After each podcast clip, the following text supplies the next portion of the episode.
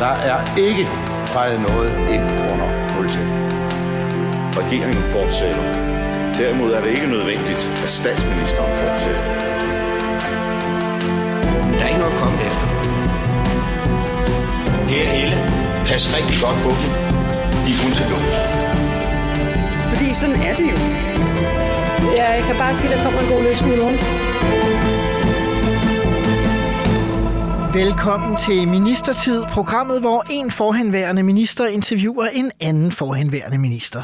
Mit navn er Simon Emil Amitsbøl Bille. Jeg er tidligere økonomi- og indrigsminister, men det skal ikke handle om mig. Det skal derimod handle om dig, Annette Wilhelmsen. Velkommen. Tusind tak. Havde du nogensinde forventet, at du en dag skulle blive Danmarks erhvervsminister? Nej, det havde jeg ikke. Det har ikke været skrevet i sol og måne og stjerner, jeg skulle det. Det var fantastisk at blive det, men øh, det har jeg sådan set aldrig haft nogen forventning om.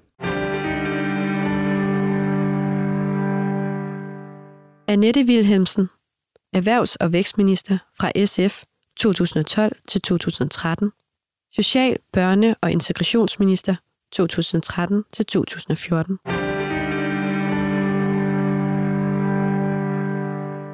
I 2011 går Socialistisk Folkeparti i regering for første gang nogensinde. Det sker efter et meget målrettet arbejde for at gøre SF regeringsparat fra den daværende partiformand Willy Søvndals side. Men det lever måske ikke helt op til forventningerne. Allerede året efter ønsker Søvndal at træde tilbage fra formandsposten. Han peger på daværende sundhedsminister Astrid Krav som sin afløser. Men medlemmerne af SF vil det dog anderledes. De vælger i stedet med stort flertal det forholdsvis nyvalgte folketingsmedlem Annette Wilhelmsen. Du, Annette Wilhelmsen, bliver dermed katapulteret op i den allerhøjeste liga i dansk politik, som ikke alene som minister, men også som leder af et parti i en koalitionsregering. Var du forberedt godt nok på den opgave? Jeg tror ikke, man kan være godt nok forberedt på den opgave, og, øh, og det var jeg selv sagt heller ikke. Og jeg sammenligner det med, jeg er selv også en gammel fodboldspiller, at øh, det jo svarer til, at man kommer fra en serierække, og så, øh, og så skal spille i den allerøverste række, og, øh, og være med hele kampen. Så det var virkelig massiv omstilling. Og øh, jeg kan huske det der med formandsvalget, inden at øh, din øh, MF-kollega fra det fynske, min partifælde dengang, øh, Merete Risager, vi spurgte jo hende, hvem er hende, Annette Wilhelmsen, mm. fordi du var forholdsvis nyvalgt og så videre. Og hun havde kun pæne ord at sige mm. om dig. Så, øh, så vores forventninger var også, at det, det, det må være spændende, mm. og der, det skal ske. Du bliver så ret hurtigt kaldt til møde på Marienborg med statsminister Helle Thorning og den radikale leder, tror jeg, økonomi- mm. og indrigsminister Margrethe Vestager. Du har også, jeg ved ikke om det er helt fra starten, eller også øh, kommer han op øh, lidt senere, øh, din partifælle og kan man sige, eksformand for SF, Holger K. Nielsen, med. Hvad foregik der inde bag dørene i statsministerboligen? Jamen altså, det der jo foregik, det, det skal sådan ses i et lidt større sammenhæng. Altså, der havde jo været formandsvalgkamp, og, og det er ikke helt forkert at sige, at det var meget begrænset ved at sove i tre uger. Og ikke kun mig jo, vi var jo et helt hold. Aha. Og så, så viser afstemningen jo, at jeg vinder massivt. 66 procent får jeg af stemmerne. Og fra det øjeblik, så ligger der jo et, et kæmpe, en kæmpe opgave, og også et stort pres. Og, og jeg havde sådan set nok meget brug for at mødes med mit bagland, øh, de altså folk, som var tæt ja. på i SF, øh, og nu skulle vi jo have lagt en, øh, en linje. Og så blev jeg kontaktet af statsministeren, som gerne vil se mig på Marienborg.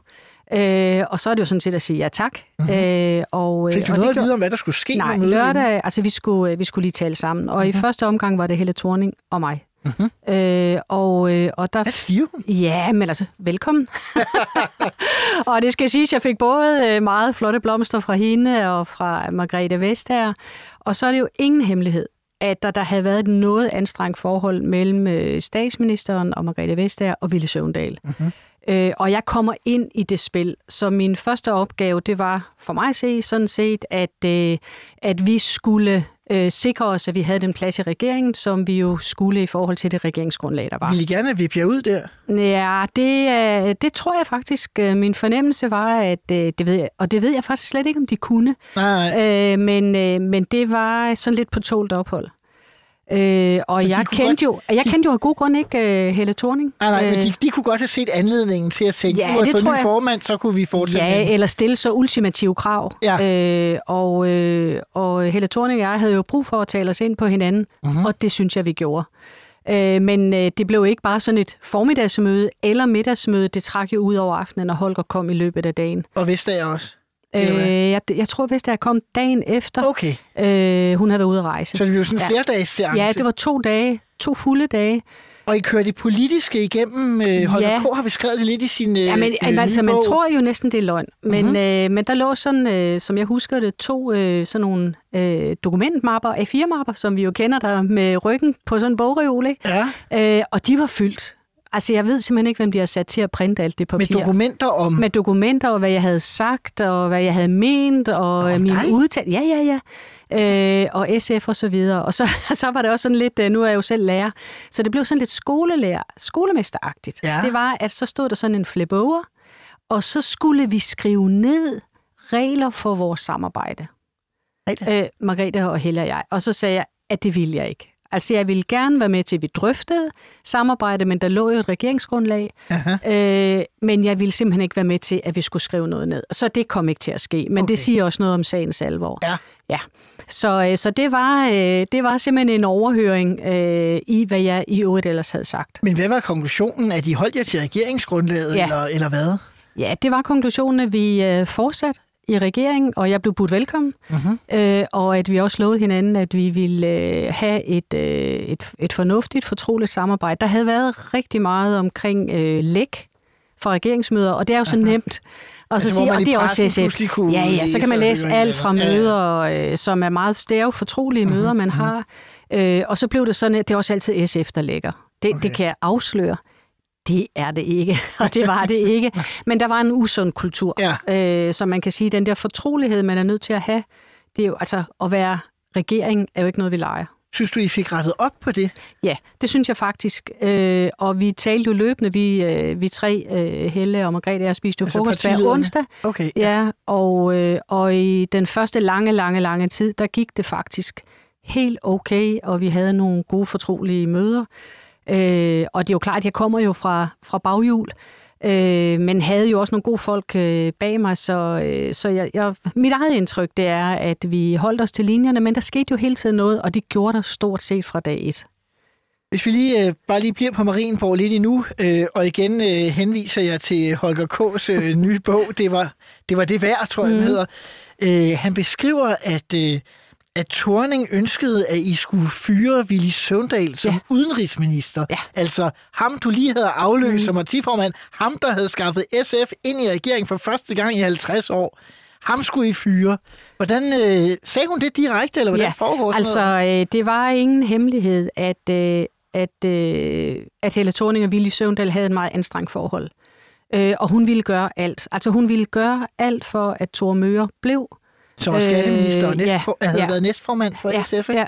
Ja. Øh, og, øh, og det er jo faktisk meget indgribende, at en regeringsleder og en leder af et parti vil gå ind og sanktionere og bestemme, hvem der skal være en del af holdet for et andet parti. Ja. Øh, og det skal hun jo selvfølgelig ikke bestemme. Nej, det er meget Øh, og han var ikke den eneste, der var flere. Altså hvis bare, kom nu af med, kom nu af med. Øh, og det er jo klart, øh, jeg synes også, øh, Willy har jo øh, haft rigtig stor betydning for SF. Mm-hmm. Øh, og en del af hele det her formandsopgør øh, var jo ikke et opgør med, med sådan set med SF's politik, øh, men at sørge for, at vi ikke blev socialdemokrater. Mm-hmm. Og det er jo næsten en historie for sig. Altså, Men, men, men så, så der var både det, at SF havde rykket sig for langt øh, til højre politisk for at tilpasse sig, Mhm. mm. og så var der vel også øh, noget med ledelsestilen, mm. der havde været i SF, mm, øh, ja. som vel selv for Christiansborg i den periode var kendt som, som forholdsvis topstyret. den var meget topstyret, den var meget centralistisk, og der var sådan en måske øh, en oplevelse i ledelsen af, at vi skal have styr på det.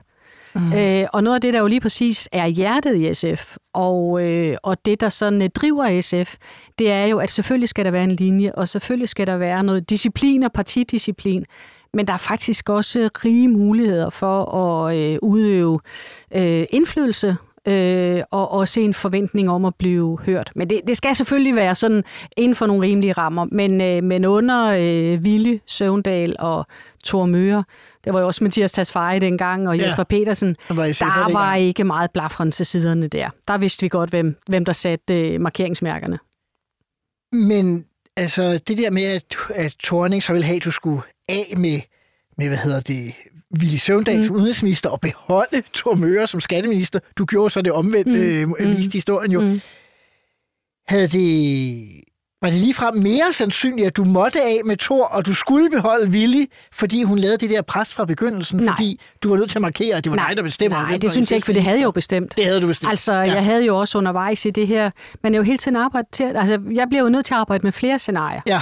I begyndelsen ikke særlig sandsynligt, at jeg skulle vinde, men dog øh, markere, øh, at, øh, at der var en opposition til den linje, der mm-hmm. var i partiet.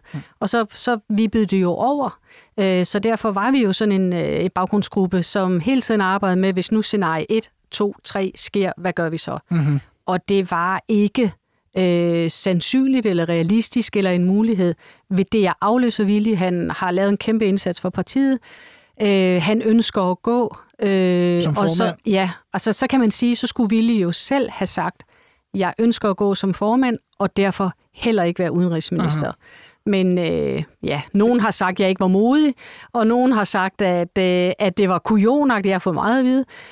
Øh, men jeg synes faktisk, det var ordentligt, øh, også i respekt for Willy, at han fortsat som udenrigsminister. Og måske for SF's øh, kontinuerlige Der er noget historie. kontinuitet, ikke? og der er også en, en historitet, som, øh, som jeg synes, vi skal have respekt for.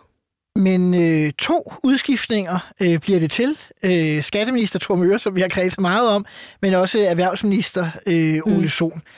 Og du vælger så, kan man sige, at fylde de poster ud, mm. hvor der er nogen, der, øh, Mm. der går af. Øh, Holger K. Nielsen øh, og dig selv. Mm. Og du vælger at blive erhvervsminister. Ja. Hvad var egentlig øh, baggrunden for, eller tanken bag, at du skulle være erhvervsminister? Jamen, der var flere. Øh, selvom, øh, selvom folk jo øh, drog meget i tvivl, hvorvidt jeg kunne løfte den post, så var det jo faktisk den erfaring, jeg kom i Folketinget med. Øh, jeg havde været meget tæt på, øh, på arbejdsmarkedet, på beskæftigelse osv. politik, og jeg var meget tæt på hele sagen omkring Lindø, som jo nok ikke fylder så meget i hovedstaden, men øh, i provinsen på Fyn, har det ja. fyldt rigtig, rigtig meget. Så hele den grundlæggende tænkning om, hvad vil det sige at have et sundt, sundt erhvervsliv, hvad skal der til, øh, det har været meget en drivkraft hos mig. Mhm.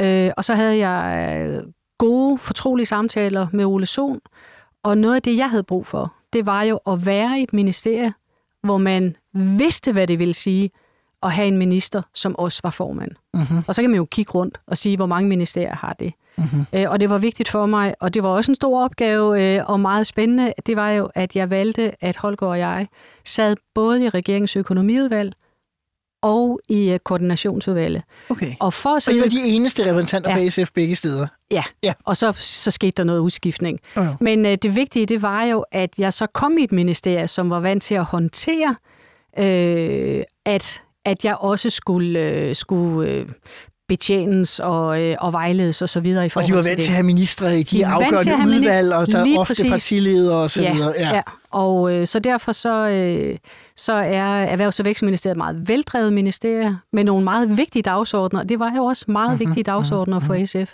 Betød det også noget, at man ligesom kunne, man kan sige, der var måske en del, der tænkte, at SF øh, var mindre, undskyld udtrykket, økonomisk Mhm. mm. ansvarlig end Socialdemokratiet, det radikale venstre, så ligesom at der var et signal om, at I tog økonomien alvorligt. Ja, det synes jeg. Og så er det også vigtigt, at øh, når vi sidder tre parter i en regering, Aha. at vi alle sammen sidder i et ministerie, som har, øh, som har både stor viden om økonomi og også kan udøve økonomisk indflydelse. Hvilke udfordringer stod du så sådan rent konkret overfor som erhvervsminister, hvis vi lige skal gå væk fra sådan en partiformandsrolle, mm. som vi har kredset mm. meget om, men mere ned på selve ministerposten? Jamen, altså det skete jo, det er lige før jeg vil sige hen over natten, men der gik cirka 14 dage. Øh, så krakkede Tønder Bank. Og, øh, og det, øh, der, kan- der kan man jo sige, Tønder Bank, øh, det var da bare en lille bank, og betød det noget, men det var jo virkelig wake-up call. Øh, der var andre banker, og det var jo, øh, det var jo også på, på baghånden af hele, hele finanskrisen osv. Men det, der skete i hele Tønderområdet med Tønderbank, øh, hvordan kunne det ske, øh, hvor er det ansvaret har svigtet, hvor er det, man ikke har brugt den viden, man havde, den fik jeg inden for øh, de første 14 dage, jeg var minister. Og det gav jo anstød til, at jeg også var ude at sige, det her må simpelthen ikke ske. Det må selvfølgelig ikke ske, fordi det giver ustabilitet omkring vores finansielle institutioner, mm-hmm. men det giver jo også stor usikkerhed for den øh, enkelte øh, kunde i banken, og tilliden, vi, har, vi, er, jo, vi er jo egentlig et meget tillidsfuldt folk, mm-hmm. øh, og vi har det også sådan, mit pengeinstitut, det har jeg stor tillid til. Og så opleve, at det her sker, og man får jo sit livsgrundlag og sin fremtid revet væk. Hvad gjorde du så? Jamen, øh, det første, jeg gjorde, det var jo at finde ud af, hvad der egentlig skete her. Og det der med ny minister, nyt område, og, øh, og så var det jo at øh, også bede om hjælp i ministeriet og også i SF, og sige, øh, hvordan er vores blik på det her? Og det, det var jo blandt andet at sige, øh, vi skal sikre os, at de revisorer, som, øh, som er tilknyttet vores øh, finansielle institutter, de skal være særligt uddannet til det. Og så arbejdede vi jo videre, fordi der havde både været bankpakke 1 og 2 og 3 og 4. Øh, og så må vi sige, der var meget stor pres på vores finansielle institutter, og så øh, udviklede vi på det, der så senere er kendt som det, der hedder SIFI, altså stabilitet omkring vores finansielle mm-hmm. institutter.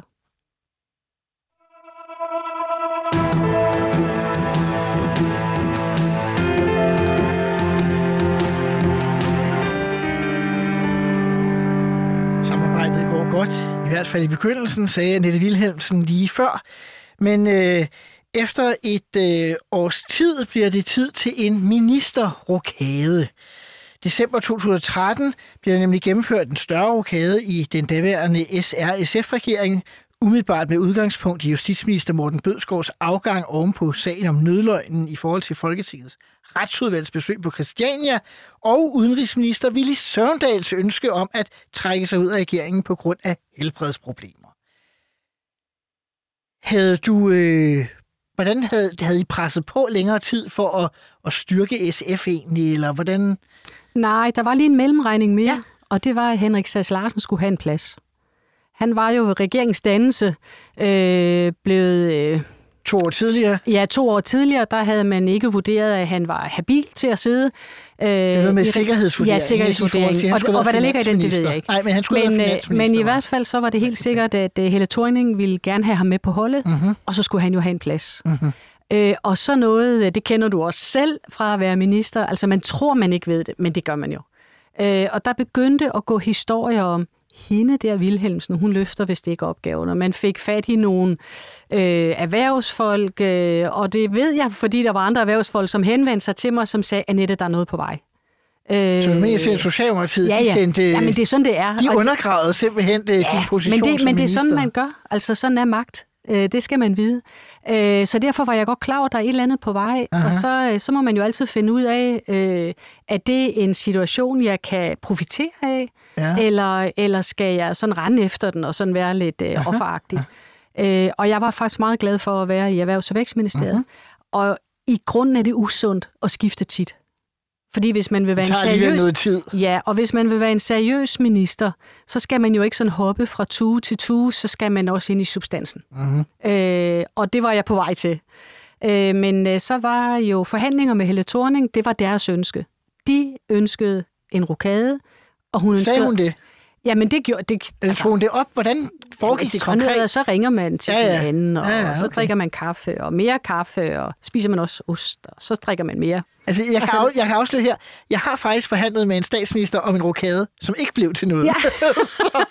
ja, men det foregår, øh, det foregår meget, nogle gange med korte møder, og nogle gange med længere møder, osv. Uh-huh. Øh, men så må man jo spille sin kort. ja.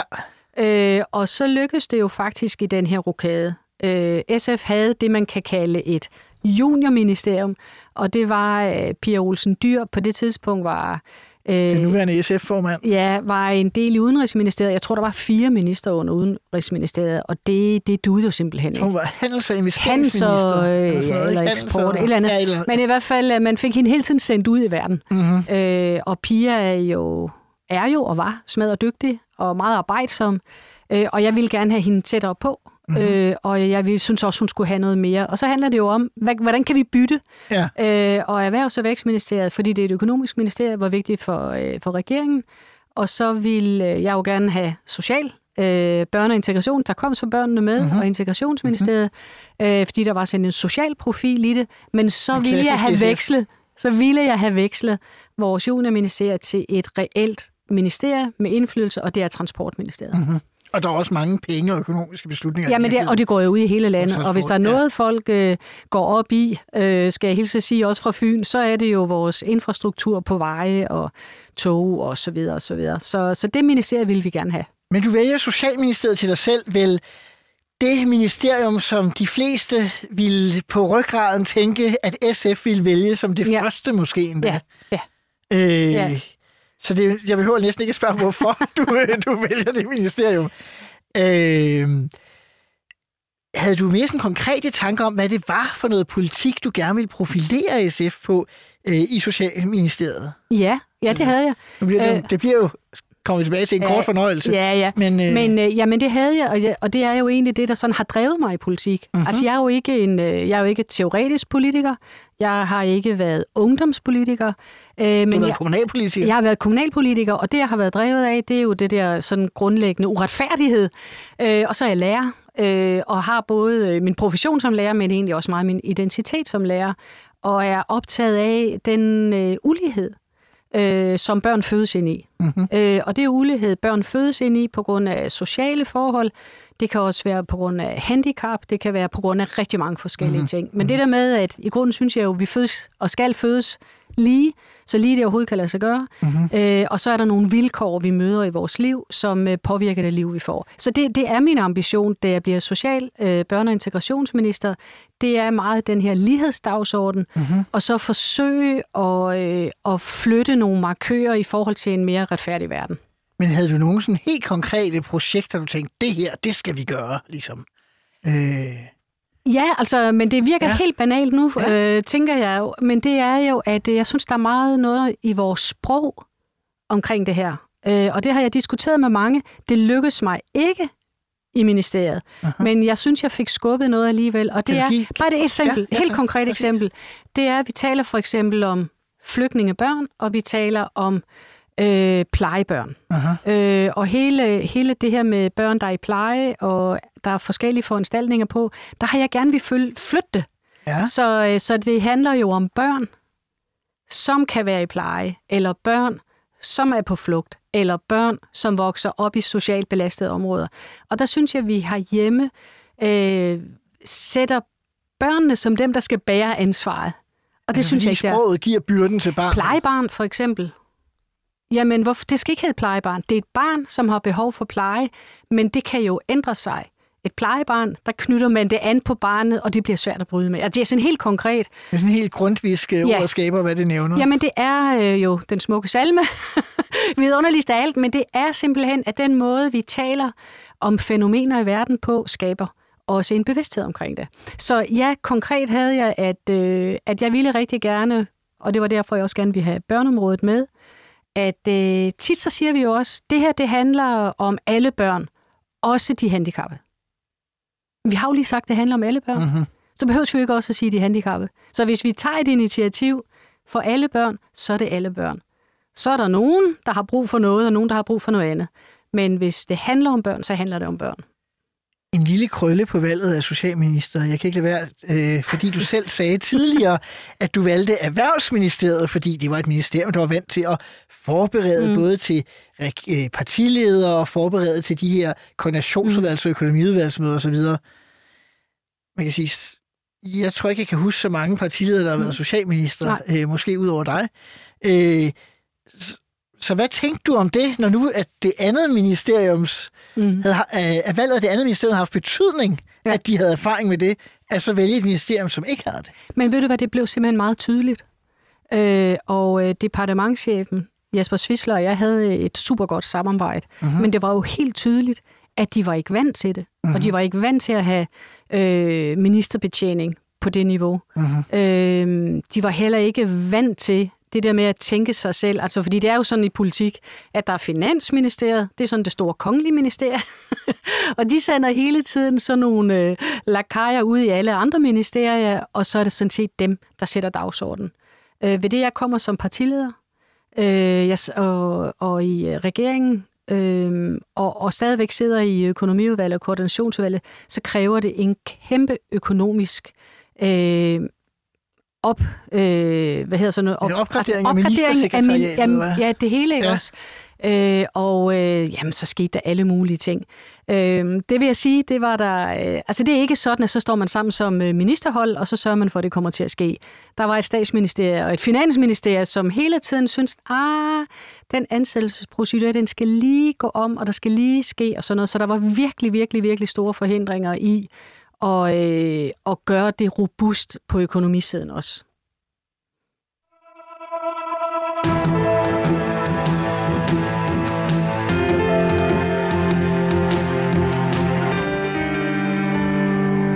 Så skal vi til det eneste faste element i den her udsendelse. Fem faste spørgsmål, kan vi det. Fem spørgsmål, som alle de ministre, der kommer på besøg, får. Øh, korte spørgsmål, forholdsvis korte svar. Det kan være, at vi kan uddybe nogle af dem. Øh, men lad os kaste os ud i det. Det første, det er, hvad ville du gerne have haft udrettet i din ministertid, som du ikke nåede?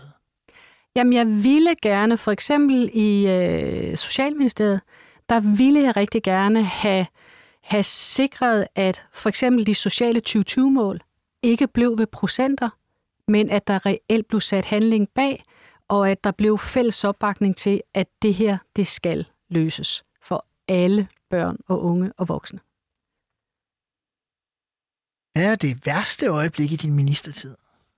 Jamen, det værste øjeblik i min ministertid, det er øh, omkring den jo nok så berømte million, øh, hvor jeg synes, jeg blev øh, miskrediteret på alt det, jeg står for. Mm-hmm. Øh, jeg, øh, jeg får sagt forkert og beklager jo og beklager beklager, mm-hmm. at øh, den her million, det skulle jeg ikke have sagt. Øh, det var til stemmer på kanten. Jeg ville jo sådan set gerne sikre, at de mest udsatte også fik en stemme.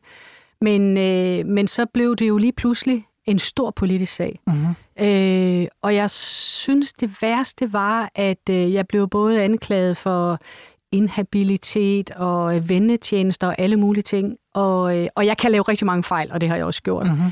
Men, øh, men jeg forsøger virkelig bare at være meget ordentlig og meget reel, så jeg synes, jeg blev miskrediteret på de værdier, jeg står for. Så i virkeligheden havde du ikke noget med den egentlige sagsbehandling at gøre, fordi det er der nogen i ministeriet, Det er der, ligesom... ja, ja, det er der nogle andre, der Øh, gør. Men de prøvede jo også at redde mig. Altså, Aha, så, så sådan, ja, det gør de.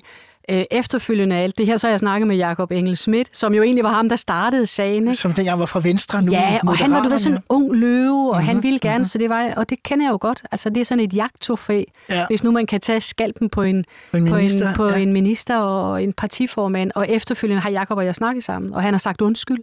Annette, det gik jo helt ud, øh, ud af en tangent, det her. Mhm. Mm-hmm. Øh, og det sker på Christiansborg. Øh, det fratager jo ikke mig mit ansvar. Nej, nej. Men øh, det der med, at der pludselig så, så ruller der øh, sådan en snebold, og, øh, og den kan faktisk ikke rigtig stoppes. Jeg synes, det var forfærdeligt simpelthen. Mm-hmm. Sagen ender med noget kritik af både departementchefen og et par medarbejdere ja. I ministeriet, ja. Men der er ikke sådan helt konkret i forhold til dig, og- men der står noget med, at det vist nok er på grund af, at sagen er svær at oplyse mm. og så videre. Man kan faktisk Mm. ikke rigtig dokumentere, hvad der er sket, og så nej. rullede det lidt ud i sandet. Ikke? Jamen altså, det man ikke kan, altså ja. det er jo fordi, jeg har jo sagt undskyld. Jeg har lavet en fejl, og det Mhm. mm-hmm. har jeg sagt undskyld for, og vi mm-hmm. forsøger at rette op på mm-hmm. det. Øh, og, altså, og så er den sag jo faktisk ikke længere. Men øh, så, så sker der en særlig Christiansborg-logik, og så går det helt galt. Og jeg tænker, det kostede i hvert fald mindst en million at udrede alt det her oven i den million. Og når Så- man først sidder i tsunami, Ja, så kører den bare. Så kører den. Mhm. Ja. vi går videre til næste spørgsmål. Hvad om noget fra din ministertid er du flov over? Flov over. Mhm. Åh, oh, jeg ved sådan ikke, hvad jeg, hvad jeg er flov over. Det har, det har jeg faktisk ikke lige noget øh, godt svar på. Jeg tænker ikke, du er flov over det, jeg vil nævne nu. Men Nej, jeg ved prøv. ikke, hvor jeg ellers skal nævne den her historie. Da du var erhvervsminister, der var det noget med, at du på et tidspunkt slæber en række af medarbejderne igennem i et Lucia-optog Ja, ja, ja, i Erhvervsministeriet. Ja. Hvordan reagerede de på det? Jamen, øh, altså jeg havde jo spurgt, om det var verdens mest tåbelige idé. Ja, Og det er ikke sådan verdens mest tåbelige idé, men det var måske sådan lige på grænsen. næst mest. Det var sådan lige på grænsen. Ja. Øh, og det siger jo også noget om, og det siger jo noget om mig og min tilgang. Øh, men det er jo fordi, jeg kommer jo også ud af hele den her skoleverden, og de frie skoler, og efterskoler, og højskoler, alt sådan noget. Og, det, og der har jeg måske sådan en impuls, der hedder, når noget bliver rigtig tungt, skulle vi ikke lave en fest. Mm-hmm. Øh, og så tænkte jeg, øh, ja, erhvervs- og vækstminister, det er meget tungt, og det er meget økonomi, og vi er meget alvorlige, og vi møder hele tiden op og er meget alvorlige. Øh, så prøv at vise en anden side. Aha. Så vi lavede det der Lucia optog. Det var faktisk mega sjovt. Øh, og Var selv selv Margrethe, med? Ja, ja, ja, jeg gik forrest. og, øh, og Margrethe Vestager, hun sagde, ej, pokkers, jeg ikke kom på den idé. Men det er jo klart, der sidder jo hele tiden nogen. Der sidder jo hele tiden nogen, og bare fordi jeg var blevet partiformand, Aha. så var det jo ikke det samme som, at alle sad og klappede i hænderne og syntes, det var fantastisk. Nej, man kan vel også sige, det er jo sjovt, du siger det, at Margrethe Vestager sagde, at det bare det var mig, der havde Ja. fundet på det. Det var vel også på et tidspunkt, øh, hvor at hvis Margrethe Vestager havde fundet på det, ville alle tænke, nej, gud, hvor fantastisk. Ja, det ville have været Men fordi stort. SF var presset, mm. så fordi du øh, gjorde det, så ville folk tænke, ah, nu må Ja. hun skulle lige, ikke? Ja, altså, for, for eksempel, det var jo det samme. Jamen, det er jo sådan noget, man kan tænke, det er jo helt vanvittigt. Øh, det var jo op mod jul, det er det selvfølgelig med Lucia-optog, og så havde vi også en juleafslutning i SF. Og der var, øh, der var temaet øh, Mad Men. Og, sådan, og, og jeg havde altså så... tv-serien. Ja, ja. Og jeg havde så, øh, det skulle man så stille op til det, og jeg havde så taget en øh, lidt stram øh, prikket kjole på, den var ikke uanstændig eller noget, øh, og vi prøvede at lave den her fest, ikke også, så det skulle Aha. selvfølgelig også være, og jeg synes faktisk, det var meget sjovt. Øh, og så kommer, og ministeren kom i den der prikkede kjole, og den var sådan lige sådan, og sådan, jeg tænker, ej, prøv lige at høre, det er simpelthen for lavt. Ja. Og det kan jo kun komme indenfra, for det var jo dem, der var til stede. Nå, nok om det, men, men sådan er livet også på ja, Christiansborg. Ja, når først øh, kuglerne kører Først nedad, kører, øh, så, øh, så er man klar over, igen. at det- ja. Hvad er den største revkage, du har lavet som minister? Hmm. Jamen, altså jeg, har faktisk, altså jeg er jo faktisk aldrig rigtig blevet dreven i at lave revkager. Så, øh, så det, den, det største for mig, det er ikke en revkage, men det er, øh, det er egentlig at sikre mig at bytte øh, et juniorministerie til et transportministerie. Og, og det er man nødt til at have noget alliance omkring. Mhm. Så, øh, så det Hvem var sådan en forhandling. Ja, men det er sådan noget forhandling, øh, som man... Øh, som man skal kunne lide, øh, og skal kunne, øh, kunne blive ved med at investere nogle øh, kræfter i. Nu hører man jo altid, når man hører om, øh, om jeres regering, som at det var her stod S og R på den ene side, så stod stakkels lille SF på den anden side. Kunne du også lave alliancer på skift i virkeligheden med S og R Ja. mod tredje part, så at sige? Ja, det kan man. Fungerede Ja. det også Altså, jeg kan jo stadigvæk huske, det har jeg også citeret, at øh, det er helt tilbage til Marienborg, hvor jeg sådan siger, at, øh, at man skal jo altid have en opmærksomhed. Det der med at være tre, øh, helt tilbage til en skoletid, ikke? når man er tre, så er man jo hele tiden en, der kan være udsat. Og så siger Margrethe jo sådan helt tørt, ja, så handler det jo bare om at være en af de to. Bang! Bang, tag den. yes. øh, ja, jeg synes, der var situationer, hvor jeg godt kunne have tænkt mig at have været en af de to. Altså, der var jo for eksempel noget med en betalingsring, Ja. og der var noget med barsel, øh, Øremærket til barsel til øremærket fædre. barsel Ja. til mænd og eller til fædre. Ikke? Mm-hmm. Øh, der var sådan nogle situationer, som jo faktisk var helt klokkeklare aftaler. Og så kan, så kan jeg jo godt stå som partileder og sige, at vi havde da en aftale, mm-hmm. og kigge efter sine alliancepartner, mm-hmm. partner, ikke? som er langt væk ude i horisonten. Men var I for svage i de situationer? Fordi altså, jeg har jo selv prøvet at sidde i en regering, hvor mm. vi havde det længste, tror jeg, regeringsgrundlag mm. nogensinde. Og man kan jo sige, at så længe det stod i regeringsprogrammet, mm. så kunne vi jo om ikke andet jo tvinge dem til at fremsætte forslaget. Mm. Øh, og hvis der var flertal for det i Folketinget, så var de jo nødt til at æde den. Mm. Øh, og det, sådan fungerede det faktisk mm. i VLAK-regeringen. Mm. Men det virkede som om i SRSF-regeringen, der selvom man havde skrevet det ned, mm. så kunne man ikke engang bruge regeringsprogrammet som sådan et ultimativt øh, veto. Nej, fordi det kunne vi jo ikke, for selvom vi var tre, så var vi jo ikke 90. Nej, det var vi jo heller ikke. Nej, men, øh, men, men jeg ser det egentlig meget som, at når du går ind i sådan nogle forhandlingssituationer, så skal du have noget kapital. Aha. Øh, du skal både have noget at bytte med og investere med. Øh, og der øh, er det mit indtryk, at vi nåede ikke som SF at komme øh, til at blive kapitalstærk Nej. på politisk indflydelse. Var det en svaghed for dig, at du ikke havde været blandt det team, der havde forhandlet regeringsgrundlaget i sin tid i 11? Jeg tror, altså, jeg fordi tror, at mit, øh, min største udfordring var, at jeg var jo ikke en af Socialdemokraterne. Hverken, SF, så hverken, de, øh, hverken de, øh, de etablerede socialdemokrater eller Socialdemokraterne NSB. Øh, så, så os, der stod øh, uden for den socialdemokratiske øh, radius, øh, vi havde faktisk ikke så meget at byde ind med. Men det skal jo ikke være en undskyldning. Det sidste er, hvem var din værste kollega? Værste kollega? Ja. Okay, altså sådan, ja, da du var minister. Men, men ved du hvad, det, det vil jeg simpelthen aldrig sige noget om. Det er også fair nok, man kan måske stille et andet spørgsmål. Mm. Så øh, er der nogen, der har skuffet dig? Ja, det er der. Men jeg plejer at sige, øh, jeg bærer ikke nag, men jeg husker rigtig godt. –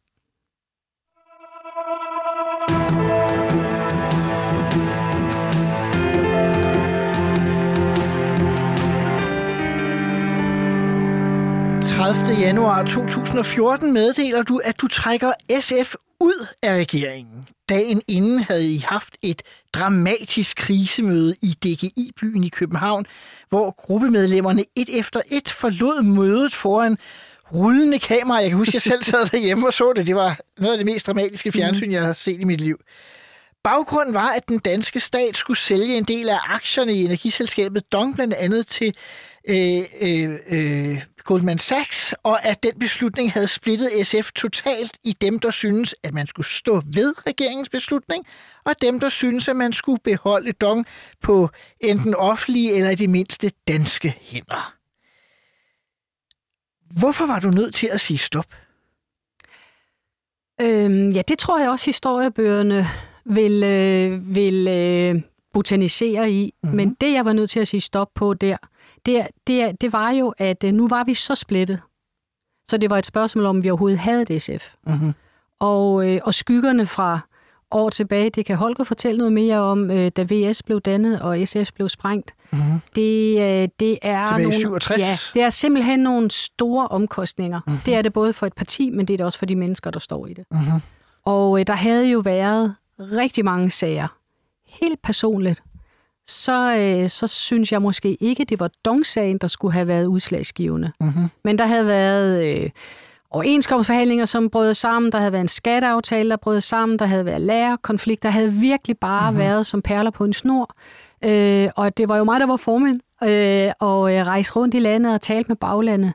Og, øh, og hvis ikke vi har hvis ikke jeg havde en tæt kontakt til baglandet og en troværdighed der, så, så er der ikke noget parti. Mm-hmm. Der kan man sige, Margrethe Vestager var jo heldigere, fordi hun skulle bare have styr på gruppen på Christiansborg. Øh, men jeg skulle sådan set være i dialog med hele partiet, mm-hmm. også i baglandet. Mm-hmm. Øh, og Du landsledelsen... tænker, fordi hun kun er leder af Ja, hun er leder af folketingsgruppen, og ikke Folketingsgruppen. af, af, af, Ja, af ja, nemlig. på det samme måde. Øh, men, øh, men landsledelsen, som jo er SF's øh, ledelse... Øh, Svarer til en hovedbestyrelse ja, i andre partier. Ja, det gør det. Øh, havde jo, vi havde jo lavet en afstemning om aftenen der i DGI, Mm-hmm. og det var meget snævert flertal, at vi skulle blive i regering. Mm-hmm. Øh, og så er det, det sker, at Folketingsgruppen så efterfølgende Har sit møde. har sit møde, øh, og det går mere eller mindre op i limningen. Mhm. Og, øh, og vi mødes næste morgen Men det tidligt må, hvis klokken bare lige, syv. bare lige bliver der. Ja. Det, må, det der gru- m- møde i Folketingsgruppen, ja. det må have været... Altså, jeg kan nærmest mærke, at, Ja. ja. min, at hårene på armene rejser sig bare, jeg skal stille dig et spørgsmål, Ja. fordi det må have været så grænseoverskridende. Ja. Ja. Altså, hvordan, hvordan, for, hvordan foregår det rent konkret, altså uden du behøver at citere den ja. enkelte, men hvordan foregår sådan et møde, når det... Jamen det øh, skulle Kunne jeg I til at tale sige. pænt sammen, for eksempel? Nej, det kan man jo ikke. Øh, og på et tidspunkt, så tænker jeg også, at så er man jo nødt til ligesom at kridte op, Mhm. og så sige, jamen hvis det bliver den her beslutning, det kunne jeg jo sige, Mhm. hvis det her det bliver beslutningen, så, øh, så er jeg ikke leder af SF. Sagde du det til Ja, dem? Ja, ja. Hvad gjorde sagde du til dem? At Jamen, jeg hvis- sagde, hvis, hvis, hvis, vi, øh, hvis vi ikke øh, går ned og stemmer samlet, og at vi øh, står bag det, vi har øh, sagt ja til det. Der var jo opbakning til det øh, i det der miniø, der var. Øh, der var jo sagt ja fra SF's side. Altså for dig, Holger? eller fra Holger, der sad Ja, i, Holger, øh, ja. i miniø. Men altså, det er jo lige meget. Ja, ja. Men der var jo sagt ja til det, Ja. og det, og det, og det er måske også sådan lidt naivt, ikke? Det er jo at tro, at man, vi, kan, vi havde jo en note øh, tilbage, tror jeg, fra 2003 eller 2004, at aktiemajoriteten skulle være på danske hænder. Mm. Det var overholdt. Øh, og så var det de her 19 procent, der skulle øh, sælges øh, for at bevare noget kapital til, øh, til nogle forskningsprogrammer. Øh, og når vi så siger, det vil vi så godt være med til at sælge, så kan vi ikke komme bagefter og sige, men vi vil ikke sælge til dem. Nej. Altså, så, øh, sådan er markedet ikke. Øh, desværre, det kan man sige. Men sådan fungerer det jo ikke i virkeligheden. Øh, så alt det der, når du spørger på det møde der om aftenen, hvordan det går, altså så bliver det jo helt tydeligt, at os, der sidder i lokale, vil noget helt forskelligt. Men du havde allerede, har jeg læst mig til, faktisk spurgt ind til Torning, om det var muligt, at mm. nogen mm. SF'er ja, ja. kunne få ja. lov at stemme anderledes. Ja, ja. Hvordan øh, Og det var aftalen, at det kunne det. Det kunne Jamen, man det er fordi, jamen, Jamen- prøv lige, at- du kender det også fra dit eget gamle ja, parti. det kan jeg men der er løsgående missiler, Ja. øh, og det kan man ikke Men sagde altid hun ja til det? Ja, det gjorde hun. Men sagde hun, at det kan være en eller to? Eller Nej, eller men hvad det kan jo ikke være mange. Det kan jo ikke være et halvt parti. Jeg kan fortælle, at da vi, det er jo selvfølgelig en sag, Mm. der slet ikke er så afgørende, men da vi stemte om den, det, nogen kalder tildækningsforbuddet, ja. Ja. men som jo var burkaloven, ja. Ja, hvis man ja. nu skal være Ja, ja. mere øh, bramfri, der var der to ud af otte LA'er, der skulle stemme, der stemte med regeringen, vi sad i, og ja. De seks stemte nej. Ja. Og Lykke havde der sat som den eneste betingelse, at ministre, der stemte, Mm. de skulle stemme med regeringen. Ja. Og derfor var der kun én minister, der stemte. For der var ingen andre, der ville stemme med Nej, regeringen. nej. Altså, Nej. men det var selvfølgelig en lille bitte ja. symbolsk sag, jo, kan man sige, på men, sin egen måde, hvor men, her ville det måske være sværere Men at den sige. kunne jo også pludselig blive Mhm. mm-hmm. mistelten, ikke? Eller, Men det er det, jeg tænker, fordi ja. hvis han ville have haft os ud på den, kunne han måske have gjort det. Ja. Og jeres problem var måske, at Torning og Vestager gerne ville have jer ud. ja, men de synes, vi var trælse. Ja. Det synes de.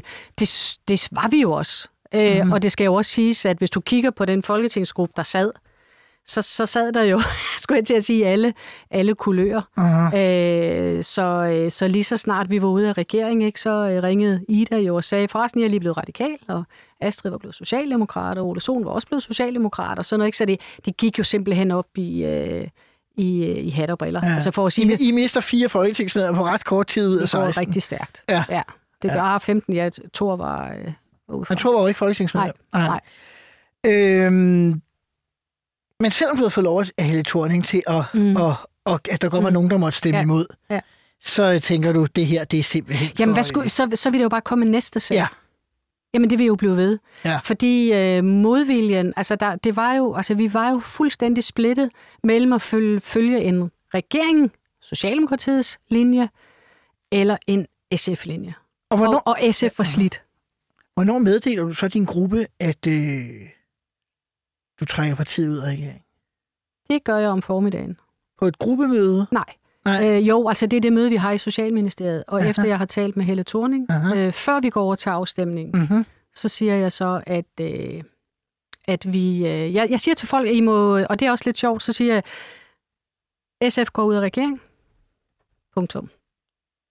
Gå over og stem efter jeres overbevisning. Og jeg genopstiller ikke som formand. Og øh, så, så blev det jo stille. Jeg skulle til at sige, der var mus stille, eller Ja. hvad? Og så kom jeg, ja, kan du det, og så videre, og så videre. Ikke? Men det Aha. var jo øh, Mette Torborg øh, som næstformand, fordi den anden næstformand var gået. Ja. ikke til Socialdemokratiet, men, men var, var gået, ikke? Og, og folk havde jo smidt deres poster Mm-hmm. hen ad vejen. Men, øh, men, men Du altså, er koordineret med Mette Torborg, eller hvad? ja, det var Mette og jeg, der var Ja, ja, Øh, til det her. Øh, og det er jo også det. Altså, øh, nogle gange kræver det rigtig meget mod at blive, og nogle gange kræver det mod at gå. Men, jeg, Mhm. men nogen skulle sige, det her går ikke længere. Mm-hmm. Mm-hmm. Og det var min vurdering, at det var der. Mm-hmm. Ja. Så må eftertiden jo øh, dømme det. Kunne du være blevet som formand? Eller var det ligesom... Det, Ja, det kunne jeg ikke med mig selv. Nej. Altså med mig selv kunne mm-hmm. Mhm. jeg ikke, fordi øh, der var jo fra den socialdemokratiske side af SF, øh, under os, da jeg stillede op som øh, formand, rejst stor tvivl, om jeg ville trække SF ud af regeringen. Så den, det kørte som et bagtæppe mm-hmm. hele tiden. Hvis det bliver Wilhelmsen, så vil SF trække ud af regeringen. Og, altså der var alle de der skrækscenarier, hvis det blev mig. Så jeg har hele tiden sagt, at med mig som formand, bliver SF i regering og står inden for det øh, regeringsgrundlag, der var. Mm-hmm. Var der nogen, der prøvede at overtale dig til at blive i regeringen, eller Nej, det var der ikke. det var der ikke? Nej, men der var jo nogen, der blev meget vrede. Og, og det, altså det, jeg tror, man også skal forstå, det er, Mhm.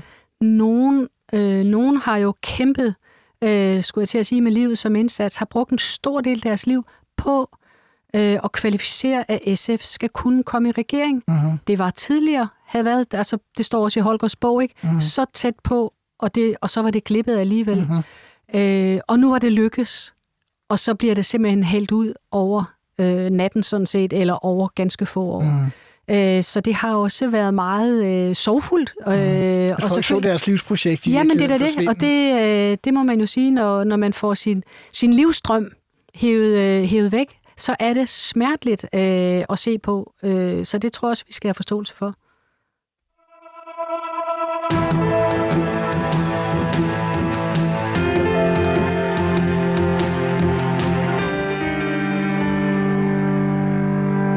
Annette Wilhelmsen, du fortæller før, at øh, lige så snart, at du trak øh, partiet og ud af regeringen, så øh, væltede nogle af medlemmerne over til andre partier. Og jeg kan ikke lade være med at tænke på, at øh, SF skulle så trække sig ud af regeringen. Øh, men i det øjeblik, du gør det, der er der øh, to af ministerne, der faktisk ikke er SF'ere længere, de er faktisk medlemmer af de to partier, der bliver mm. i regeringen. Mm. Det må da have været en meget mærkelig afskedssituation, øh, der så opstår. Jeg kan huske, at den ene ringede og sagde, hej Annette, og det, altså sådan dagen derpå, det er virkelig. Og nu ja. gentager jeg bare, det er ikke meget søvn, vel? Så man tænker heller ikke nødvendigvis særlig øh, sådan fornuftigt og rationelt. Og bliver ringet op, øh, hej Annette, altså jeg bare lige sige til dig, inden du læser det, at jeg er blevet socialdemokrat, eller jeg er blevet radikal. Øh, og så siger jeg, jo, men held og lykke med det. Nå, har du ikke andet at sige til det? Så jeg, ej, prøv at høre, lige i dag, der er det altså ikke det, jeg er mest optaget af. Så held og lykke med det. Øh, og, og det er jo, altså, sådan er politik. Jeg tænker også, øh, jeg har været på Christiansborg i dag øh, til noget møde. Altså, jeg synes, jeg synes faktisk, det er lidt sørgeligt, at det er blevet sådan, øh, så stiller jeg op for et parti, og nu er jeg så for et andet parti, og nu passer det ikke lige min karriereplan, eller det er et godt stepstone til den næste karriere i mit liv, så er det meget godt at have på CV'et, jeg har været på Christiansborg. Jeg synes, det er ærgerligt mm-hmm. for vores demokrati. Mm. Jeg har altid betragtet mig selv som lidt idiot, fordi jeg er altid gået hen til partier, hvor det er gået værre, ja. og ikke dem, hvor der var sådan en åben karrieremulighed øh, foran sig. Men, øh, men, men øh, Og nu står du her, siger ja, ja, og det er jeg virkelig glad for, øh, fordi så kan jeg jo stå her sammen med dig. Øh, men Annette, øh, jeg synes, jeg har læst et sted, at der var en anden form for, for afsked, hvor at I var der alle sammen. Mm. Kan, kan det passe? Ja, vi var heroppe. øh, Ja, det, det var der jo. Vi mødtes op i, øh, hos statsministeren. Aha, altså Øh, hele Thornings ja, øh, kontor. Ja. Og, øh, og jeg fik faktisk en meget øh, fin sådan øh, flødekande, vandkande fra Margrethe Vestager. Det har sådan sin egen historie, og, øh, og fik sagt jo pænt farvel. Men det er jo underligt, at der så står nogen, nogle af os, som har været så tætte, og egentlig dybest set også har kæmpet så meget, øh, og som Gået pludselig står mod hinanden. Ja, altså tænker jeg, altså forestil dig, at, at uh, fodboldhold, det kan du også selv, hvordan der bliver budet, hvis man pludselig skifter mm. hold, ikke? Uh, det, det, føles, det føles meget mærkeligt. Og så skulle vi jo til, uh, til dronningen, og jeg, jeg mener altså ikke, det var dronningen, vi var hos. Det var uh, hos uh, kronprinsen og Mary, og stå i deres stue med et lille glas og sige farvel og tak for den her gang. Det føles meget surrealistisk. Aha. Ja, det gør det. Uh, og man kan jo ikke engang give hinanden en kram, vel? Eller Nej. nu nåede vi hertil, eller Nej, sådan er det ikke. Nej. Så, så er det at sige farvel til sin chauffør og sine medarbejdere, Aha. og som man jo faktisk når bliver meget tæt med. Og det der med, at vi havde bare så mange vigtige ting øh, i pipelinen, Mm-hmm. og så kigger du i din kalender, og så er den ryddet. Hvordan var selve afskeden i ministeriet? Altså, der plejer jo at være sådan lidt øh, munter stemning med øh, gaveoverdragelse mm. til den næste og så videre. Blev du aflyst af Manus Ren? Ja, ja. Øh, hvordan, øh, hvordan var det, og hvordan foregik det? Jamen, de var meget stille og rolige. Øh, jeg holdt en tale øh, til Manu. Jeg brugte øh, blandt andet Rasmus Klump, som er faret vild. øh, og hvordan er han finder tilbage igen. Ja. Øh, og han holdt en fin tale til mig, og jeg fik en yogamåtte. Den bruger jeg sådan set stadigvæk.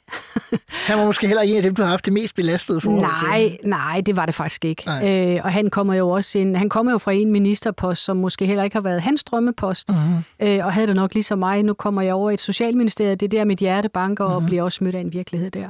Mm-hmm. Øh, så, Han havde en så, socialfaglig baggrund. Ja, det havde han nemlig. Så, øh, så det, var, det var egentlig meget øh, stille og roligt. Jeg kan huske, da jeg blev social børne- og integrationsminister, det var meget specielt. Øh, Karen Hækkerup var selvfølgelig meget berørt af det, og, og det er ikke sjovt at sige farvel til et ministerium, man er glad for. Mm-hmm. Øh, og vi holder så de der taler og giver gaver. Da jeg går ned, så står der en journalist, øh, og jeg får mikrofonen, og så siger journalisten, hvordan føles det egentlig at se en kollega blive så ked af det? Jo, og så tænker jeg bare, altså, hvor ubegavet kan man være som Aha, journalist? Vi står i en helt anden situation, og der er jo ikke, hvad skal jeg sige, Øh, jamen, øh, det har jeg det forfærdeligt med. Men nu er jeg faktisk social børne- og integrationsminister, og det har jo ikke noget at gøre med, øh, om der er nogen, der græder. Hvis vi går tilbage til din egen afsked, så må der have været et, øh, et vist medieopbud, tænker jeg. Ja, det var der. Ja. Øh, men, men det står også hen i tog. Øh, Fordi du simpelthen... Jamen, jeg er simpelthen øh, det der med, at man skal jo have styr på sig selv og holde Mhm, mm-hmm, på sig selv. Mm-hmm. Men der var gået nogle dage. Det var jo Mhm. ikke dagen efter øh, DG i byen. Nej. Altså, det var, tror Ja, ja. jeg, en 3-4 dage efter eller sådan noget. Så jeg havde været i ministeriet, vi havde pakket sammen, og jeg havde øh, fået, øh, fået talt med folk og fået sagt tak Hvordan for en kæmpe indsats. Ja, ja. Hvordan får man egentlig styr på sig selv i så dramatisk en situation, som det jo må have været? Altså? Jamen, det, øh, øh, det ved jeg faktisk ikke. Øh, andet end jo, altså prøve, og øh, jeg kan jo bare sige, hvordan, hvordan jeg gør det. Uh-huh. Øh, det er øh, at være sammen med nogle gode mennesker. Uh-huh. Øh, og fortælle den samme historie igen og igen og igen og igen. Det tror jeg ligesom, hvis man pludselig bliver ramt af voldsom sygdom eller et eller andet. Ikke? Altså man er nødt til at fortælle det igen og igen. Uh-huh. Øh, og så øh, gjorde jeg det, at jeg... Øh, at jeg lagde ligesom sådan nogle rammer for mig selv, altså øh, at jeg skulle sørge for at få sovet, jeg skulle sørge for at få spist, øh, jeg skulle løbe, jeg skulle, altså Ja. jeg lagde simpelthen bare sådan nogle strukturer ned over mig selv, for at ikke at løbe vild, måske ligesom Rasmus Klump. Og så tog jeg på Ørslev Kloster, øh, da jeg nåede i maj, og var der i otte dage, øh, og sov og skrev og gik og løb og øh, spiste, og øh, var stort set, øh, talte jeg ikke rigtig med nogen i otte dage. Gik, gik ind i sig selv? Ja, og- fuldstændig. Ja. Ja. Altså, øh, og øh, og det, tror jeg, det tror jeg var en god løsning for mig, men, øh, men, men øh, andre har jo helt andre løsninger til det. Men det der med at få snakket og få talt med nogen, og være sammen med nogen, man har 100% tillid til. Mm-hmm. Har du fortrudt, at du blev formand for SF, og dermed ansvarlig for SF's deltagelse i regeringssamarbejdet? Nej, det har jeg ikke. Jeg kunne godt have ønsket mig, at øh, jeg havde haft noget mere erfaring, øh, at jeg havde haft en større viden, øh, men man må jo tage det med det. Jeg måtte jo ligesom tage posten med det, jeg var, og det, mm-hmm. jeg kunne. Mm-hmm. Øh, og sådan retrospektivt har jeg jo også tænkt, hvad kunne jeg have gjort, hvad kunne jeg have gjort? Øh, og det er jeg ikke færdig med at tænke over endnu. Og det kan man jo heller aldrig vide, for man mm. Ved ikke, hvordan andre mennesker havde reageret, Nej, hvis man havde nej, truffet nej. nogle andre valg. Men, øh, men jeg siger til alle, at når man står i nogle valg, øh, så skal man altid fortryde det, man ikke gør. Mm-hmm. Man skal ikke fortryde det, man gør. Mhm. Og det har jeg heller ikke gjort. Men det er jo sådan i politik, det har sådan set også altid undret mig selv, at nogle gange, når man står i meget hæftige situationer, mm. så kan man ligesom nærmest ikke se, hvad der er at gøre. Mm. Og så lige er gået en måned, eller et halvt år, Mm. eller et år, så tænker man, hvorfor prøver gjorde vi ikke Ja. bare sådan? Fordi Ja, ja. så kan man pludselig se det udefra. Ja. Det har altid undret mig, at man ikke ligesom kan tage sig selv Ja. og ryste og tage Ja. ud af situationen. Og ligesom, Ja, det er så faktisk... Øh, Men det, det kan man ikke, fordi det er så øh, det er jo så alt omfavnende. Mhm. Mm-hmm. Øh, der er også nogen, der sådan har sagt, altså det kan, det kan jeg faktisk også, øh, det registrerer jeg i dag, når politikere i dag taler om det at være politiker som at gå på arbejde, Mhm. så må jeg bare sige, det er det ikke. Det er ens liv øh, 24-7. Mhm. Så øh, hvis jeg stiller spørgsmålet, var det det hele værd? Ja, så kan jeg sige, det var det. Det var det. Ja. Annette Wilhelmsen, tak fordi du ville være med. Tak fordi jeg måtte være med. Mit navn er Simon Emil Amitsbøl Bille, og du har lyttet til Ministertid på 24-7. Jeg er tilbage igen i næste uge med endnu en forhenværende minister. Husk, at du kan lytte til alle de tidligere afsnit af Ministertid på podcast på 24-7-appen, eller hvor du plejer at høre podcast. Tak for i dag, og på genhør.